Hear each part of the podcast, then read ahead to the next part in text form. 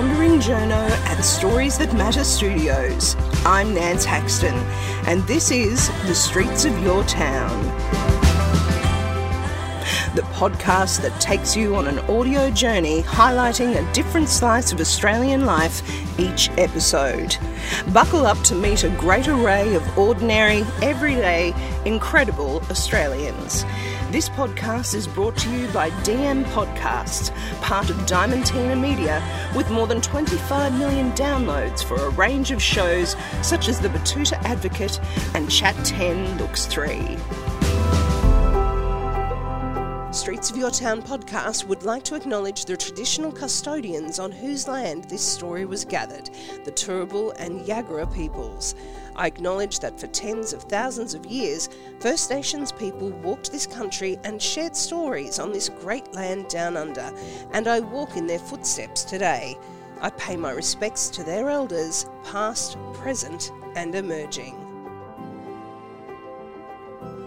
Performing in Six the Musical's Australian tour is the culmination of a lifelong journey for Queensland Conservatorium graduate Vidya Makan and the realisation of a dream that she could be accepted for her true self on stage.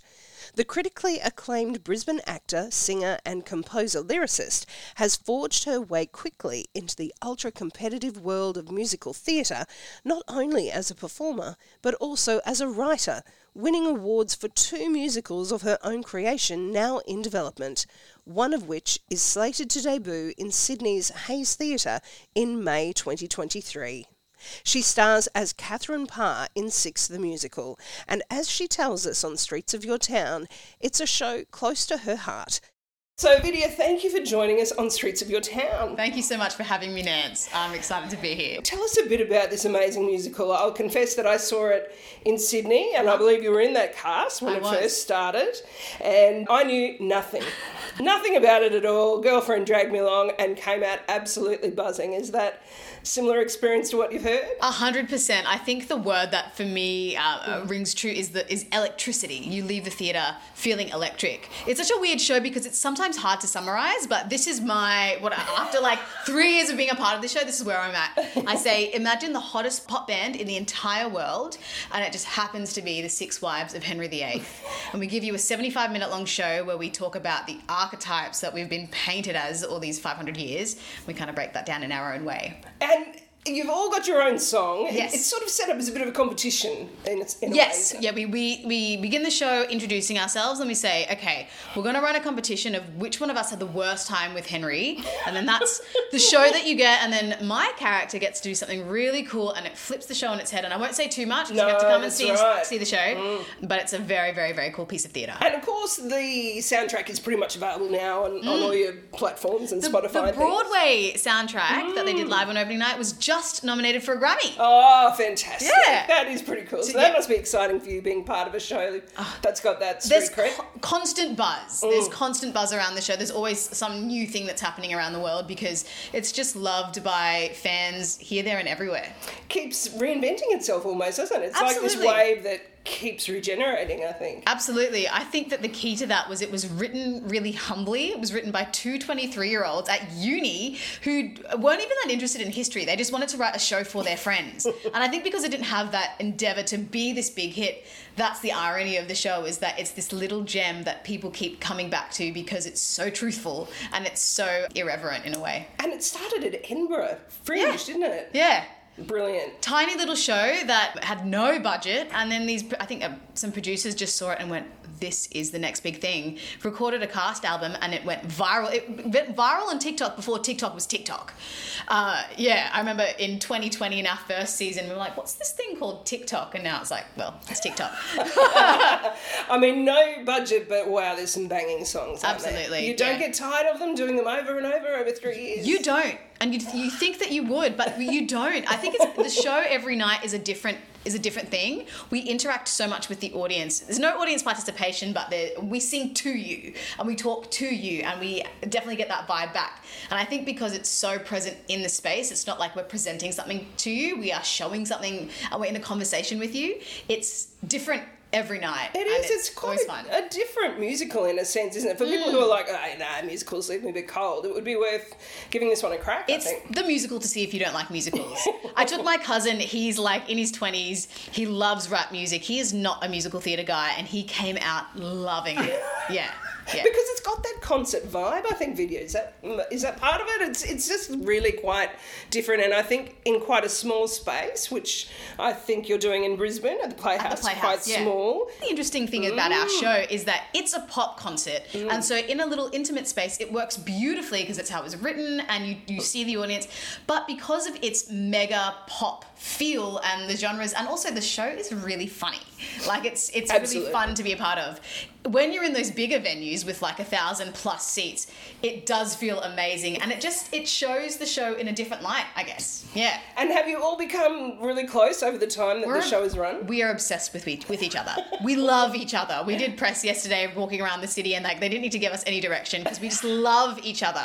The the love that you see on the show because it's all about girl power and non-binary and female humans taking back their space together. We always say we're linked, not ranked. That is true of our show. That is true of our people part that are a part of it, and it's true of the company and the crew. And I would even extend it to the audience. There is a vibe about this show that I have never experienced before in any piece of theatre I've done. Yeah, even in the in the band, mostly Oh, it's all women. We love it? the band. Yeah, yeah, yeah. All women and non-binary. Yeah, wicked. And they very much a part of the show. And Absolutely. I could tell they were totally digging it The, really into it. The band have choreography too, mm. and they get into it. And sometimes they're given notes to, okay, you need to just stick to the choreography we've given to you because they learn our dances. They're amazing. They absolutely love it. And on that note of how much audiences love it, I mean, we, we spoke about this previously. The cosplayers, that, that's quite a phenomenon. Sometimes you will look into the audience and go, that's my costume. How, how are they wearing my costume? And they are like the detail to perfection uh, is incredible. Uh, honestly. Because, and they're, they're quite meticulous costumes, aren't Yeah. The costumes in themselves are a part of what makes this show a cult following. I think once they became big and we got our budget, Gabriella Slade, who uh, designed the costumes, each costume has their own references to Tudor times, has their own references to the pop icons that we are referencing in the show, and also to the people that we are. So it's really, really cool. They are so iconic in the colors and the styles. And each of our swings have their own costume as well. So when the swings come on stage, they don't put, like, if someone's covering Parr, they don't put on my Parr costume. They have their own color, their own design, and so it's it's a beautiful thing in a way where you're watching the show. You're not watching a swing try to be someone else. You're watching that swing be them and their interpretation of the show, and that is part of again what makes it so exciting, and it never gets old because it's always new. And you mentioned of all the shows that you've been in, of course, Vidya, you've got quite a history. no, no, but it's wonderful. I mean, you know, you, you're a Brisbane girl, but you've really gone on from there. Has this been your love, wanting to do be on stage for a long time? Yeah, I fell in love with it. I actually, uh, as a kid, I was a soccer player and a musician. So growing up, my dream was to play soccer for Australia and then also be in the pit of the orchestra for musicals because I was always obsessed with musicals but never performed in them. Oh, interesting. And then at Somerville House, where we both went, that was when I started to get into performing and fell in love with it. And from then, it was just bang on, let's do this as a career. Isn't it interesting that sometimes you can have those pivotal moments if you're lucky at school and get some Uh-huh. teachers who really get you and push you a little bit? Exactly. I was really lucky. Somerville had an amazing music department, and the teachers that I had, I'm still friends with to this day. Yeah. So, did you ever expect you'd be coming back here to QPAC to do uh, a show like this? I always dreamt of it. Like we've played some incredible venues, the Sydney Opera House, the Theatre Royal, like playing in Melbourne's East End. Those have all have their places in your heart as dreams coming true. But there is something about playing in QPAC, the place that I grew up with, coming to shows since I was a little wee three-year-old kid that is I can't describe I don't have words. I have words to describe everything in my life. I could talk about anything, but that feeling of this dream coming true is makes me speechless. And looking forward to family and friends being able to see the show as well. I um, feel sorry for Brisbane because I don't know if you'll get a ticket. My family and friends have basically bought out the whole season, so very, very much excited.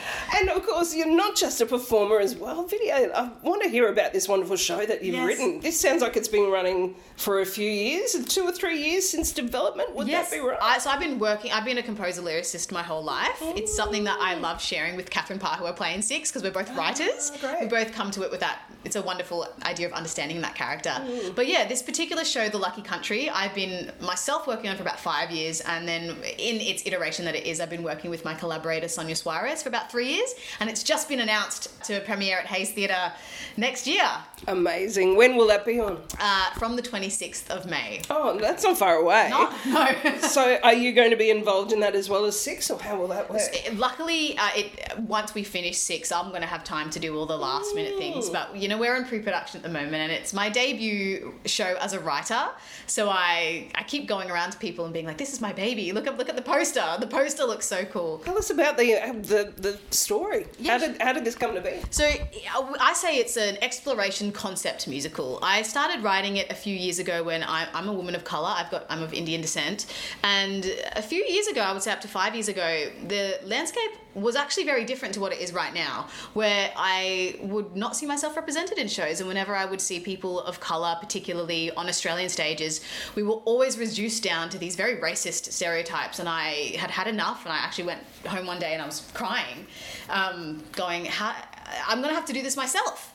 So I started writing a show about what it means to be Australian from the voices of the margins. And that is basically what our show is. It's an exploration of who we can be. It's very funny, it's very silly, but we also get to the heart of a lot of the trauma of the nation. And we come out going, how do we not lose 250 years but gain 60,000 in in who we are as a nation and as a country? How do we come together as one in a way that it's an Aussie musical for all Australians? Goodness, exploring all those complexities through song that would have been challenging. Absolutely. Each song in it, so every song is a different character and each song is a different genre in itself. So there's like 13 different musicals within the 175 minutes, which to me is really exciting. And to make that fit with uh, an incredible band, um, my orchestrator and musical th- director, Heidi Maguire, who's also on Six, has done an amazing work to make that work within a five piece band.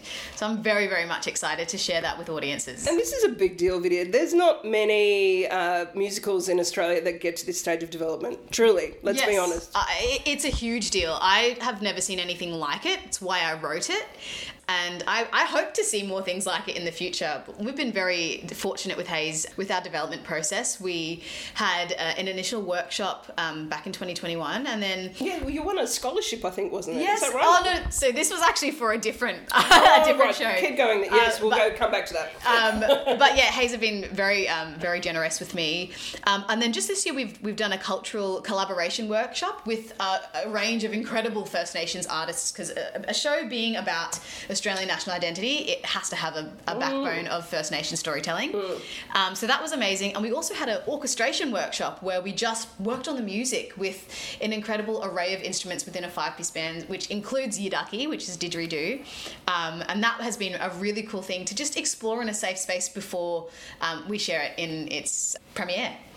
Amazing. Do you hope that it'll come to Brisbane? I do, I do. So, Hayes, does Hayes tour things sometimes? They or- do. Uh, well, We'll fingers see how it crossed. goes. Fingers crossed. My mother keeps saying, "You, got to bring it to Brisbane." Like, don't worry, mum. I will make sure it comes to Brisbane. And uh, so the scholarship that you won as well, that, Yes. was that part of this or separate? This is a, a different show. So this is um, uh, the New South Wales Because you haven't got enough on. Uh, yeah, exactly. No, yeah, it's never boring in my life. Um, New South Wales Musical Theatre Fellowship. It was the its inaugural year, and I applied with uh, my incredible collaborator um, Tasnim Hussain. And our pitch was we just wanted to write a show about what it is like for South Asian Australians living in the suburbs. In some ways, an unremarkable story, but remarkable in its truthfulness. We kind of mirror it to like the Australian in the Heights in a way, but it's very, very, very different. So yeah, well, we've uh, got our Act One written, and we're working on that draft, and hopefully we'll see a, premi- uh, a premiere of that in the years to come. And I think, did you recently win an award for one of the songs from that that um, obviously was really moved? That's- this is a, a different one as well. Oh my goodness! Tell me So about that as well. It wasn't. I didn't win. I was nominated for a Green Room Award, and we were also uh, premiered through the Casting Guild of Australia. I wrote a song called "I Need You to See Me," and this was throughout the pandemic break. I love the title of it. It just sums it up. Thank you. Yeah, uh, there was a, there's were a lot and are a lot of conversations when it comes to casting in Australia, and I think sometimes they're not led by the right people. Um, and so I went, do you know what? Rather than engaging in the conversation on social media of just me talking, my I always say my best way of getting a point across is writing a song. I do that really well. So I wrote a song called "I Need You to See Me." It featured 101 BIPOC and CALD culturally and linguistically diverse artists, aged 18 to 25. And yeah, we we did this song and it blew up, and I'm so proud of the splash that it made because there are I can't say so many of those kids who were all like young people who were in that video and in that original song are now just working professionally from job to job to job. And I feel very, very proud of the very real impact that the song has made. oh, that's incredible. We'll have to put a link to it on the show notes. Please do. Yes. Please do. So people can watch that on YouTube or, or whatever. Oh, that's amazing. What a, what a roller coaster you've been on. I just can't believe it. Is this is Brisbane the last stage of six before you go on to uh, for me, aspects? Yes, yes. For, for me before we. Wonderful. I think uh, six is something that never ends, so I think people should keep their eyes peeled. Thank you so much, Vidya, for um, talking to us today. I suppose it's in, just following back lastly on you mentioned before, it's changed a lot in five years. Can you expand on that a little? Has it, have you seen positive changes in this? Absolutely. Yeah. Absolutely. I, I remember when I auditioned for Six, I didn't realize what I'd been missing in that it was the first time I was ever seen as a woman in an audition room, as a full three dimensional woman, not someone trying to fill an archetype, not trying to be a race that I'm not because there aren't many musicals that are written for Indian women. Um, yeah, and I think the, the very real impact that even Six has had on the industry, you're seeing these new shows, you're seeing so many also Australian musicals that are written by local talent with um, local people uh, that look like who we look like, you know, when you walk around, not this weird thing that I was always fed as a child. I definitely feel that the industry is changing, and I am so, so proud to and excited to be a part of that and to engage with it as we move forward. Isn't that interesting? I wonder what brought that on because when you think of shows like Hamilton and the, the broadcasting that they have used, maybe Australia just took a bit of catching up. I think so. Unfortunately, we, we were a little bit behind, but I think that we're getting there. I, I, to me as well, like often when we talk about these things, it can feel really heavy, and it is really heavy, and it can be quite triggering and quite upsetting. But there's another part of it that's so exciting. I think that we're pro- we've always known that we've been here, like people of color and minority voices. We've always been here, and we've always been extremely talented, and we've always been extremely capable. I think now the rest of the industry are going, oh, oh, you're right, and we're like, yeah we're here and we're showing up, and you're seeing it in theaters and on stages and on your film and on your t- and TV, having a great time. I think that we're showing audiences that we're worth it, and audiences going, yeah, let's engage in this because it's fun. Well, that sounds like a positive way to end it. Thank you I so much so. for this Vidya. Thank you for having me, Nan. It's great to be here.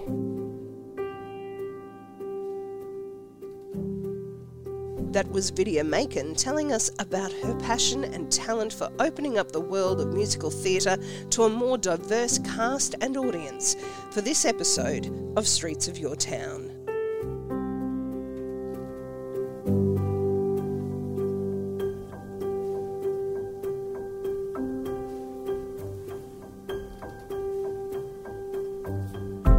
Streets of Your Town is produced by Nance Haxton, aka The Wandering Journo, with production assistance from Michael Adams that's it for this episode. I'm Nance Haxton. If you'd like to meet more everyday, incredible Australians, subscribe and listen to the back catalogue of Streets of Your Town, including Series 2, The Journo Project, on Apple Music, Spotify, or wherever you get your podcasts. If you like what you hear, please review and rate Streets of Your Town on your podcast provider, share the show with your mates, or join my Wandering Journo tribe of supporters at the Streets of Your Town website website soyt.substack.com.